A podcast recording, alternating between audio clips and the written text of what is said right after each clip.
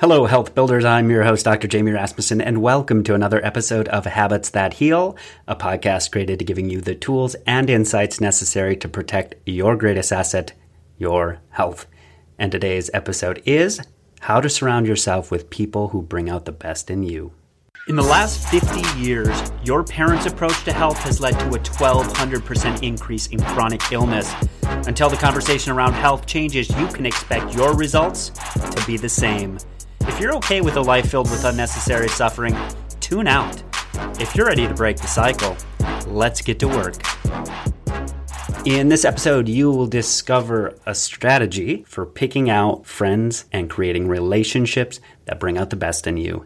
I just got off the phone with a great human being who has phenomenal questions. He reaches out all the time. He is very supportive with these podcasts, and he hit me with a huge question, and it was in regards to the last podcast. In the last podcast, I talked about doing a 30 day challenge, basically a reboot in all four areas of my life in my body, in my being, in my balance, and in my business. And it was, was picking out specific action steps that will force me to get outside my comfort zone, force me to start doing the work. And at the end of 30 days, I guarantee I'm going to be in a much better place. That's expansion. And that's a huge part of my why in life is expansion. And if you're listening to this podcast, I bet it's a big part of your why as well. So the question he asked me in regards to last week's podcast was how did I surround myself with these five people that I referenced in regards to doing the challenge with? So I'm doing the challenge with a few of these guys that, again, I hold in very high esteem.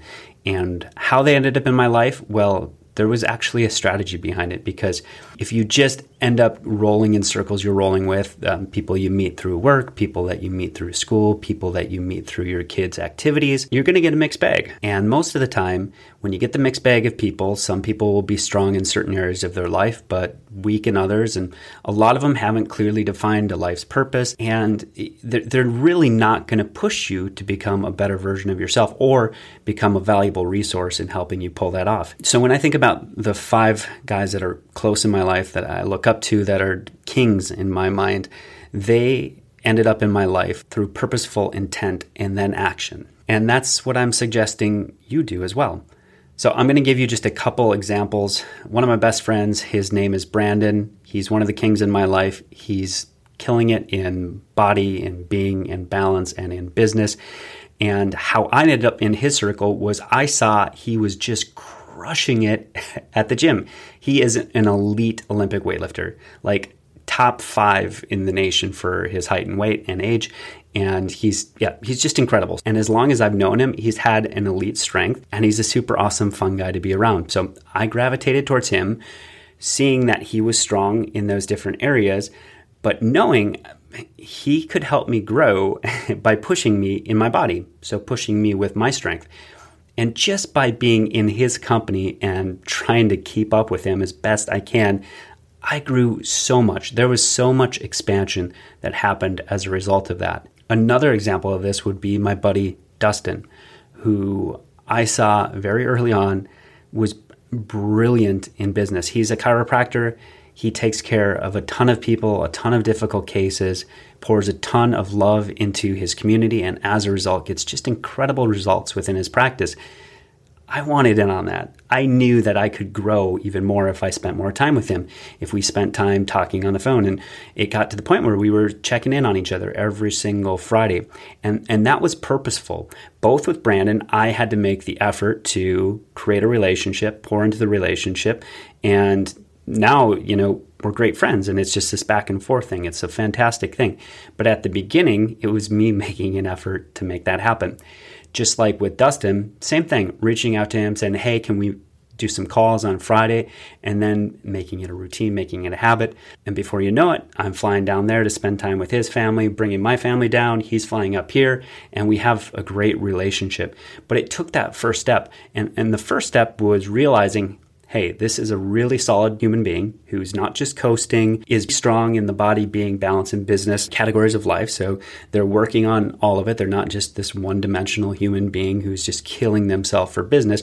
Because if you spend a lot of time with somebody who's just pouring all of their energy into growing their business and they have a terrible relationship with their wife and their kids. They don't go to church, or if they do, they're just showing up to church and don't have a strong relationship with God. You will likely unknowingly adopt some of their values when it comes to those things too. So try and find somebody who's pretty strong in all areas. None of us are really elite in all areas. In fact, when it comes to most areas, I've went into it pretty average and what I've done is put a lot of work and effort into growing and expanding in those areas. And I still have a long way to go. But it's a conscious thing. Now I've surrounded myself with kings who are lifting me up and bringing me up. So back to you find somebody who is strong in their body, so in how they eat, in their fitness, in their being, so their relationship with God, their mindset, in their balance, so their relationship with their spouse, with their kids, and in their business. So you find that person, and then again, this is the part where you have to take action you figure out a time where you guys can get together. If you go out for weekly mountain bike rides with your family, say, hey, you should join us, or try and set something up where you'll spend time together. And if it clicks, it clicks. That's awesome. It's not always going to click, but a lot of times it will. And the more energy and love that you pour into the relationship, the more you will reap in return. So start being strategic about who you spend time with. Remember what Jim Rohn said? He said, You're the average of the five people you spend the most time with. So be strategic about it. I bet just off the top of your head, you know one or two or three other people in your circles that you don't really have a relationship with that you look up to in certain areas of their life. And if that's the case, take that first step, try and expand that relationship. Remember, iron sharpens iron. And if you guys are both on the expansion journey, together you'll go even further. This is a short podcast. That's all I have for you today. I love y'all, and we will talk soon. Bye.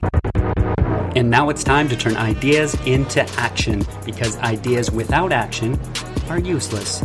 So get to work. If you haven't subscribed to this podcast on iTunes, Spotify, Google Play, Stitcher, wherever you're listening to these podcasts, do it and please leave a review. And if you want to get a hold of us, you can follow us at Health Path Chiropractic on Facebook or Instagram, or you can follow us at pathoutofpain.com.